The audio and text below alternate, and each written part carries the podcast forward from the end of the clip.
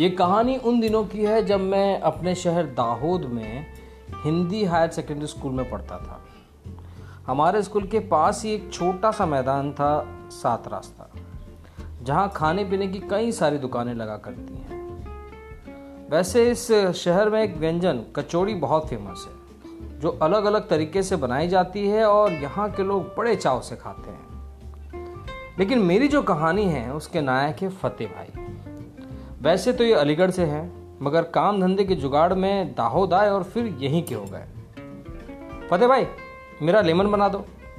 फतेह भाई, पहले हमारा मैंगो बना दो यार, हमारा रिक्शा खड़ा है। फतेह भाई, वो वकील साहब के लिए कोला बनाया क्या आपने? फतेह भाई, माट साहब का रेडी हुआ? सात साल के बच्चे बच्चियों से लेकर सत्तर साल के बुज़ुर्गों तक का तांता लगा रहता था फतेह कोल्ड ड्रिंक्स कॉर्नर पर। सात रास्ता मैदान और पास ही स्काउट कुटीर के सामने एक बरगद की छांव में रखा था यह खोखा।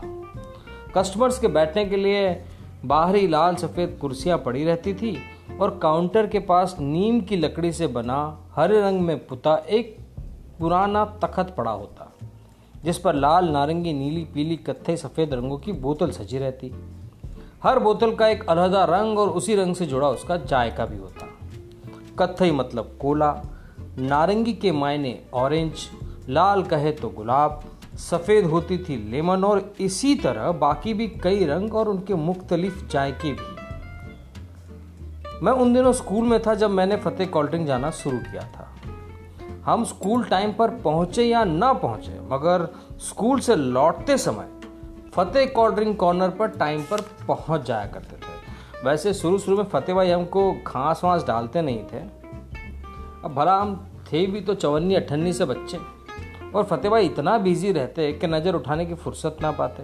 ये लेमन उठाए, ये ग्लास में डाला, फिर बर्फ़ मारी, मशीन से सोडा पानी मार दे ऊपर से मसाला छिड़का और लो, हो गई कोल्ड ड्रिंक तैयार।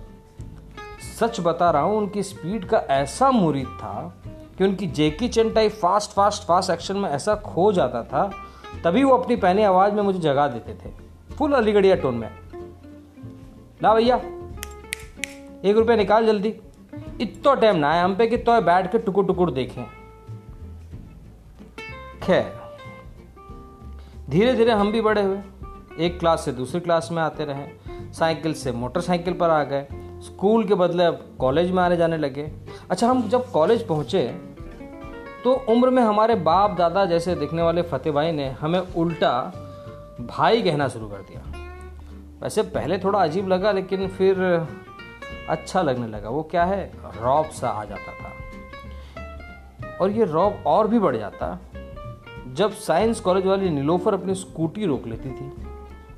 अरे यार, ये तो बताना मैं भूल गया आपको। मेरा और नीलोफर का? हाँ वही। मैं और नीलोफर स्कूल से ही साथ में थे। और सच बताऊँ तो मैं उसे बहुत पसंद करता था। फतेह कोल्ड ड्रिंक बहुत अच्छा बहाना होता नीलोफर के साथ कुछ पल गुजारने का। चार साल तक मैं और नीलोफर एक ही क्लास में पढ़े थे। पर हमने क्लास वर्क और होमवर्क की कॉपीज लेते देते समय हाय हेलो से ज़्यादा कभी कोई बात की ही नहीं थी। अब मैं क्या बताऊँ? मेरा जो स्कूल था, हिंदी हायर सेकेंडरी स्कूल, वो कॉन्वेंट स्कूल टाइप तो था नहीं। लड़का लड़की से बात क्या कर ले, पूरे स्कूल में शादी के कार्ड बढ़ जाते थे। इसलिए मैं जान के ज़्यादा बात करता नहीं था उससे। और वो क्यों नहीं करती थी मुझसे बात? ये उसने मुझे आज तक नहीं बताया। खैर, स्कूल खत्म हुआ। तो उसकी देखा देखी मैंने अहमदाबाद में एडमिशन ले लिया। फिर मालूम पड़ा उसके पिताजी को ऐसा लगा कि लड़की दाहोद में ज़्यादा सेफ़ है, बाहर भेजने के बजाय। तो उसने अहमदाबाद छोड़कर फिर से दाहोद में एडमिशन कर लिया। अब बताइए साहब, वो दाहोद में पढ़े और हम अहमदाबाद में, ये भी कोई बात होती है? मैं भी आखिर नुक्कड़ नाटक में टीम का लीडर था, घर में बोल दिया, अहमदाबाद में ना वो बहुत रैगिंग होती है और हॉस्टल्स के लड़के मुझे बहुत परेशान करते हैं। जनाब, मेरे चार पाँच आँसू गिरने की देर थी कि मेरी मम्मी भी बोल पड़ी। मुझे नहीं भेजना मेरे लड़के को, अहमदाबाद अहमदाबाद, यहीं पढ़ लेगा अगर उसको पढ़ना होगा तो।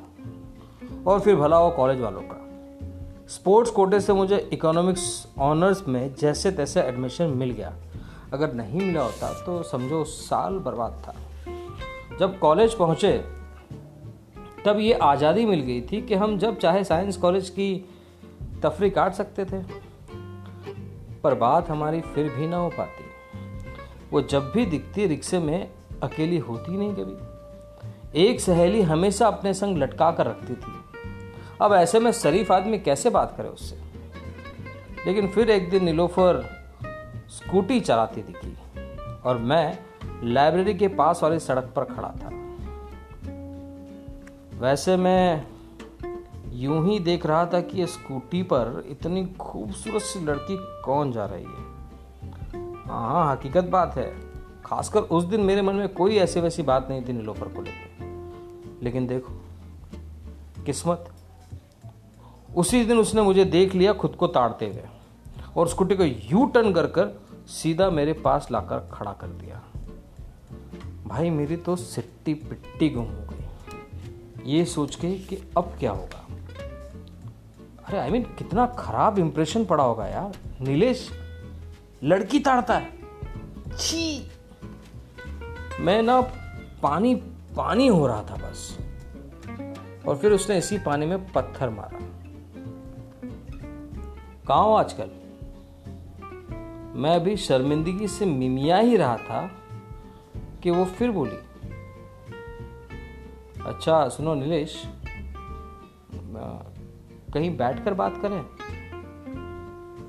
बस ये सुनना था कि मैं एकदम शौक। समझ में नहीं आ रहा था। मतलब सच में इस वक्त समझ में नहीं आ रहा था कि ये सब सच है या सपना।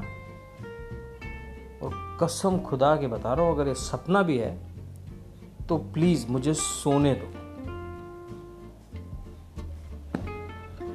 खट्टा मिट्टा कहानी इसी तरीके से कुछ और नए अंदाज में, कुछ और नए एहसास में, कुछ और नए जज्बात में चालू रहेगी अगले एपिसोड में। जल्दी मिलते हैं हम लोग। तब तक आप अपना ध्यान रखिएगा। थैंक यू सो मच मेरे पॉडकास्ट पे आने के लिए। और जल्द मिलते हैं। तब तक बाय